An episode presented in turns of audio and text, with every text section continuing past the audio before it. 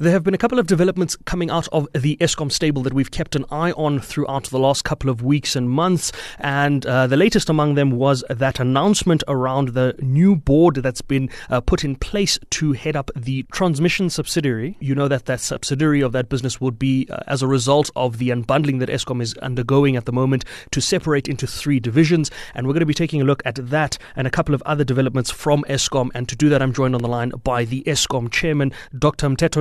Good evening, sir. Thanks so much for taking the time. Uh, let's perhaps start with the new board appointments and the structure that that then puts in place for Eskom. What are your thoughts around the current board that sits within Eskom that you are the chairman of, and uh, how will this new board integrate with your existing board?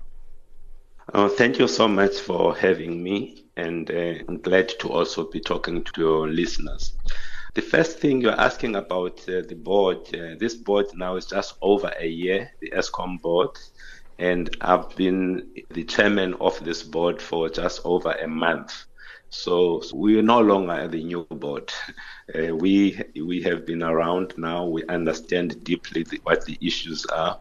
We are fully uh, driving the business and making sure that we get the country out of the challenges that it is currently facing. Uh, there are many pieces to to to address. Uh, uh, it's more like a puzzle. You have to put together all of the bits and pieces, and not all of the challenges are in generation. Some of the challenges are in distribution and in transmission. And so we, as the board, are looking at the entirety of Eskom and making sure that we are moving all of the pieces and putting them in the right place.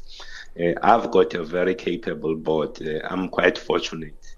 Uh, I've got people that are really, really have got deep understanding of the industry, and they are guiding me, and we are collectively guiding the leadership of Eskom. Uh, the appointment that we've just made now recently of the CEO, it was conducted by this board, and we are very comfortable with the appointment of Dan Marokane as our new CEO, who is going to take the company forward. The next step, though, uh, is to make sure that we uh, execute the restructuring of Eskom into its three entities. Uh, this is critical in terms of changing the landscape, the energy landscape within South Africa. We're moving into this new world where all most of developed countries have already moved into this space, creating a transmission company that is open, that is able to interact with uh, independent power producers and produce and procure electricity for the country. And uh, setting up that entity, it is important for us. It was important to to to identify a board suitable individuals that can take the lead and guide this new entity to be able to fulfill its mandate. Uh, we have done so. Yesterday, we announced 12 names. Uh, we are very, very uh, happy with the people that we're able to find. In all of these roles, it's nothing. You can have a great CEO, but the CEO can never do anything on his own or her own. Uh, they need people around them. And, and to have this quality of people that we managed to secure for National Transmission Company of South Africa, we are very excited about its future. Uh, how it's going to interact with us, uh, it's going to be an independent board. They've got their own chair. The chair of that board uh, is uh, Priscilla Mabelane. Uh, she is going to be leading that board together, of course, with the lead independent director, Brian Armstrong. Uh, they are independent. Our interface with them is that one of being a shareholder. Uh, that's the the extent. Uh, everything else, they have to run that business on their own. I hope I've answered your question. Thank you, Dr. Nyati. You have, with regards to the uh, boards and the structure, the understanding is, of course, that the individual units, the transmission unit, the distribution unit, and the generation uh, businesses will all be subsidiaries of the current Eskom business. First of all, is that likely to change? And following from that, does this now not then shift um, or, or create a bit of confusion around the role of your board and Eskom as the parent company as a shareholder. I mean, what we've seen in the past is we've definitely seen where shareholder involvement has been uh, within state owned entities. There's been a confusion as to how entities then uh, are managed. If there's too many chefs in the kitchen, so to speak, it becomes very difficult to make decisions.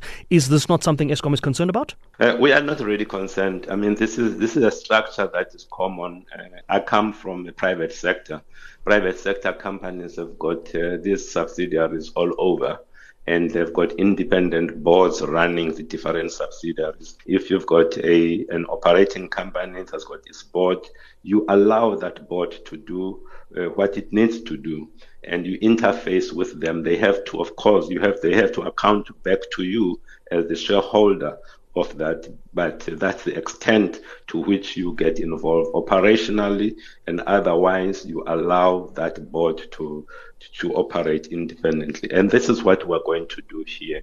Uh, the good thing is that we are uh, we've got people that uh, that have got huge amount of experience in the private sector, uh, leading uh, uh, these entities. we've got Priscilla who comes from Sasol uh, I come from industry myself. Uh, we understand fully governance. Uh, it is very important that we give them the space to do what they need to do as that board. And, and that's what we are going to do. But at the same time, as a shareholder, we want to make sure that they deliver on what we want. So they have to account to us, but we won't interfere, but we'll hold them accountable. So that is the relationship between us and them. Dr. Nyati, speaking of uh, deliverables and accountability, I'd like to take a look at the integrated resource plan that was signed off by Minister Gwede Mantashe. The plan suggests uh, a bit of a change in the setup that we have at the moment. So we had an integrated resource plan from 2019 that has now uh, been amended, and it looks as though there's been a, a shift uh, away from uh, the reliance on renewables and a shift towards extending the life of coal uh, as we have it at the moment, as well as uh, improving the electricity availability factor. And my question around the integrated resource plan, uh, firstly, is how has was Eskom involved in the preparation of this resource plan before it was finalized and signed off? Uh, and if that is the case, then uh, how do we explain the base scenario uh, having load shedding for another three years? Okay, I, I, think there are a lot of things uh, in one question there. Let me try and unpack them. Uh, the first one is that this uh, resource plan that that you are talking about, the 2023 resource plan, uh, is is not an approved plan. Uh, it's it's a it's a plan that's sent out for for public to comment on it. So we still have a long way to go to get to a point where we can say we've got a plan for the country that has been approved. It has not been. It's a plan that's been approved for public to engage with it. And we, as Eskom, are part of the stakeholders that have got an interest in this. When we are currently looking at that plan and making sure that uh, we provide the necessary input when when when they are having the public hearings. We will provide our input. I am not going to be sitting here and, and making a comment around that. I'm going to allow the team that has been tasked to look at this plan to to do exactly that and formally present uh, in the right structures our input as Eskom. So, but what we can say is that uh, overall, our view is that in order for us to fulfill our mandate, uh, generally, uh, one a mandate is that one of making sure that there's electricity all the time, that electricity is sustainable, and uh, I mean that electricity is affordable and it is produced in a way that is not harming the environment. Those are the three things that are key for us. So renewables is something that we cannot avoid. It has got to be and part of the agenda and, and is something that we are embracing as Eskom. Uh, but at the same time, we need to know that we have just built. Uh, now we're starting to uh, start to enjoy the benefits of Kusile uh, uh, one, two, three, up to six. We will we enjoy the benefits of Medupi, and those power stations will still be around for a very, very long time. They are coal-fired power stations, so we'll continue to have that. But as we move forward, any investment that we have, it has to be in the, in the area of renewables because not because just because of the environment, but because it drives down the cost of producing electricity, which is something that many South Africans want us to do to make sure that we deliver electricity that is affordable. You cannot do that if you are not embracing uh, renewables. Renewables substantially reduce the cost of producing electricity. In fact, wind is the cheapest, uh, then solar. You know, so if we can't go in that direction, we're actually creating a huge problem for the economy because we'll be delivering electricity that is not affordable, that is not helping the economy to grow. So, so those are the key things I just wanted to share with you around this particular point. Dr. Nyati, um, you, you, touched on this, uh, or you, you mentioned this quite clearly about the fact that affordable electricity is what is needed at this stage. And we cannot uh, ignore the fact that, first of all, the electricity tariffs have been increasing year on year for quite a number of years, while the electricity production yes. itself has been decreasing. And effectively, consumers have mm. been paying more to receive less electricity. How then does this integrated resource plan that speaks to things like gas to power um, become affordable for consumers? Because the only gas to power conversation that we've had has been the conversation with Karpowership and Minister Ramokgopa himself in a conversation I had with him separately said that that deal in its current form is not financially sustainable. So if the integrated resource plan right now still makes mention of avenues that are not financially sustainable towards reducing the cost of uh, electricity, how then do we hope to bridge this gap once the public does provide commentary? As you said, this is this is still a draft uh, document; it hasn't been uh, implemented as a resource plan, but we need to think about these things before it is finalized. Absolutely, this is why uh, it is wise uh, for the MRE uh, to engage the public and also the institutions like ours who are going to be providing the input to make sure that all of the interests are taken uh, into consideration. And from where we're sitting as Eskom, our interest is that one of affordability. Uh, we cannot continue to be increasing tariffs year in and year out. We need to find a way of reducing it. And one of those ways is to embrace uh, renewables. Of course, we also need to be looking at our, our own costs and becoming even more productive. And, and that's another way. But the, the quickest way is to make sure that we come up with technologies that uh, that are costing us less. Mm. So uh, I, th- I, think I think this, this point uh, for us we should not be debating it right now because this is not a final thing. We still have a long way to get to that point. You know, we should not be worried about anything. You know, let people have the engagement and I know for sure that we are going to do, you know, people are going to do what is right for South Africa. Mm. Dr. Nyati, let's stick with the cost uh, containment uh, conversation that uh, we've been having. Uh, we spoke about the unbundling of Eskom that's taking place. And I want to look at two costs in particular uh, the costs of development that we're now going to go through under these new structures in the form of the 200 billion rand that is going towards uh, transmission or that is needed for transmission. Uh, Minister Ramokgopa has come out uh, to say that private sector investment and private investment is desperately needed if we are to get towards uh, this outcome. Um, the importance of being able to successfully finance the transmission for electricity generation in future? Let's start with that. Yeah, it is so important that we should uh, first we should never put uh, Eskom in a situation where we have to now go and, and beg uh, for us because we've got this huge uh, amount of debt. We, we should never go into that situation anymore. So we need to find alternative ways uh, of, of financing this, and, and and we we can learn a lot from what has happened around the toll roads you know, where we have asked private sector to to come and, and do certain things, and over a period of time, uh, then you hand over that asset back to to to to the public sector, to government. You know, it's called build, operate, and transfer. There are models like that that uh, that have been done elsewhere. We need to be looking at that and tap into into alternative sources of funding without uh, uh, burdening the the uh, the fiscus uh, with with this uh, this development that needs to happen.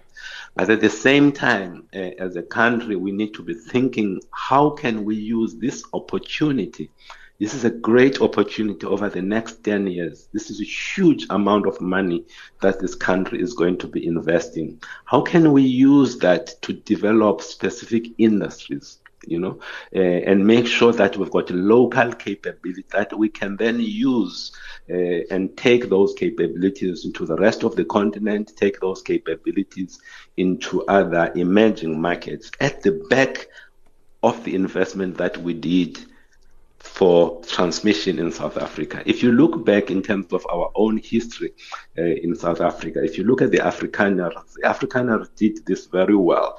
And, and we need to learn some of those lessons and make sure that we bring some of that thinking here. Uh, the other thing that we need to make sure that we do uh, is that we have to appoint people of integrity in roles.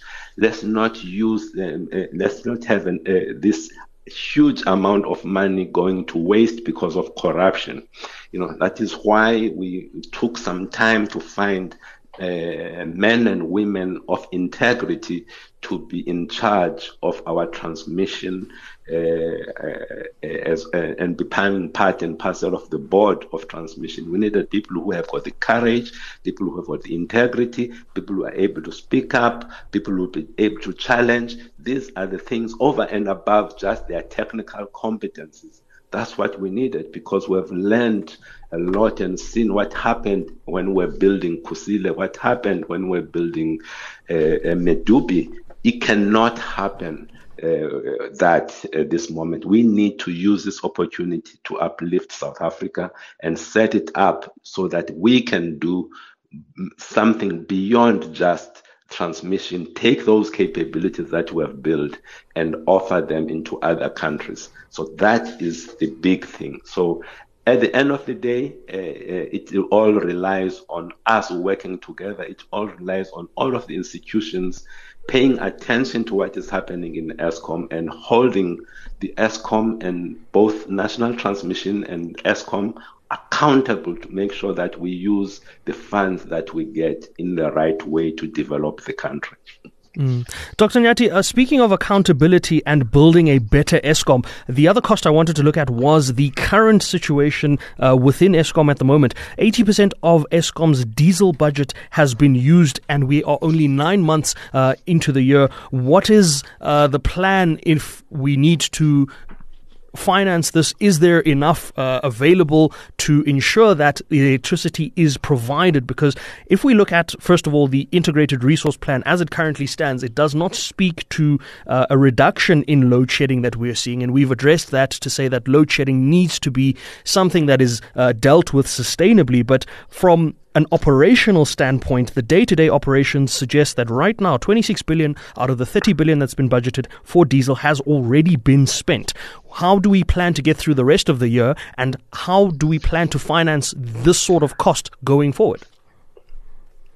I don't know where you got this 26 billion that has already been spent, but uh, you know, uh, I don't know where you got that. Uh, but what what what we are seeing uh, internally here is that uh, yes, we continue to have setbacks here and there, but we're seeing some improvement in terms of the reliability of of our plants, and that reliability of the of the plant comes from the huge plant maintenance that we have been doing over the while, over the last now almost six months. We have been doing heavy plant maintenance.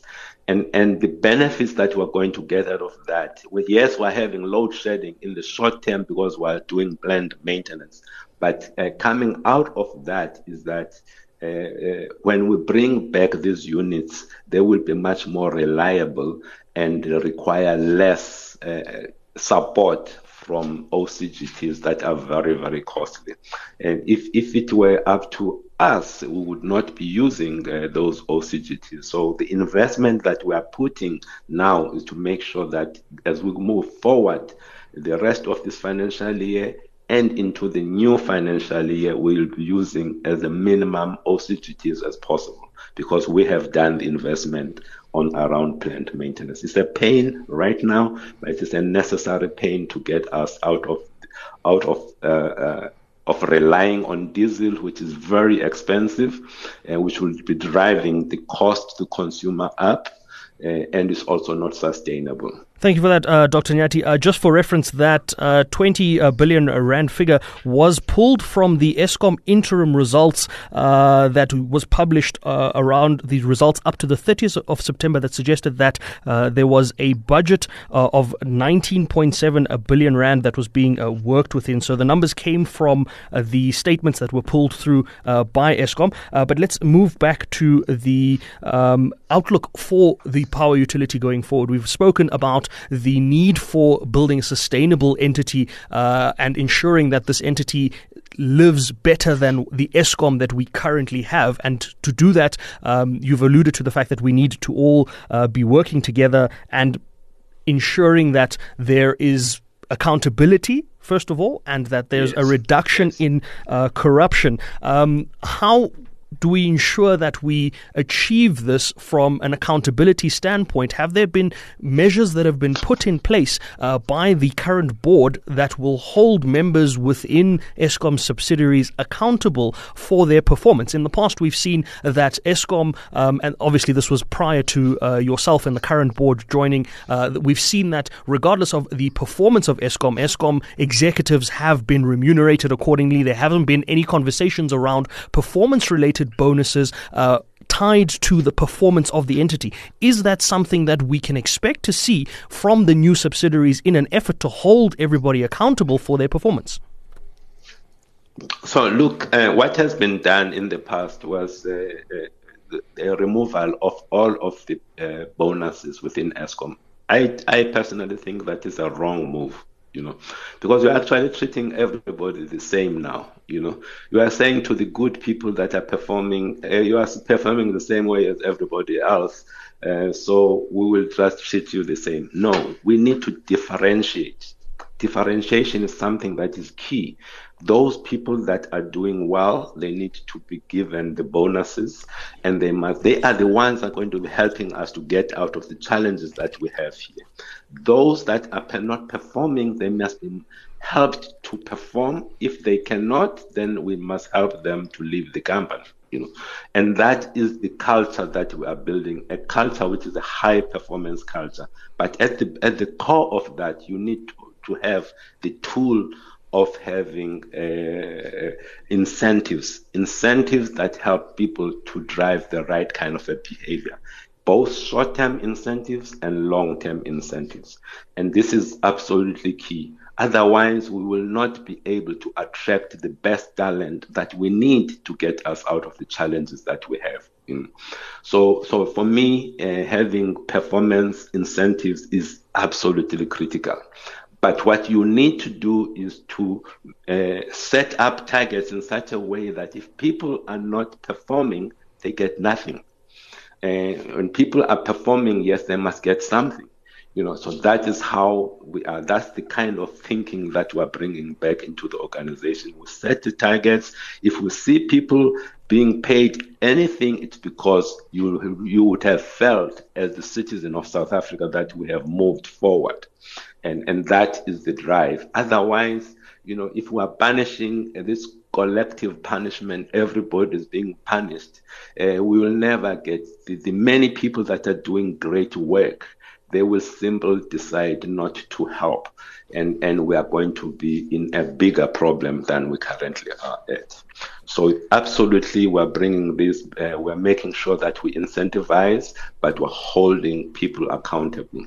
Uh, then the other piece, which you, which you, which you have highlighted, is this one around corruption. Uh, this is something that uh, we we we we as this board are paying a lot of attention to. Uh, we are not necessarily going to be standing on rooftops and shouting around the work that we do here, uh, but you are going to be seeing the pain uh, people the, feeling the consequences of what we do uh, because we just cannot continue to be allowing an environment where where people are, are using the resources of the company in the wrong way and and will be, will be hitting people in many many different ways and and and they will be feeling it mm. uh, and and that is it's not just a commitment it's something that we are passionate about it's something that we have to root out of Eskom corruption well, thank you very much for that, uh, Dr. Nyati. That was uh, Dr. Mteto Nyati, who is the chairman of Eskom, giving us his thoughts on the latest uh, board appointments as well as the integrated resource plan and Eskom's operations are going forward.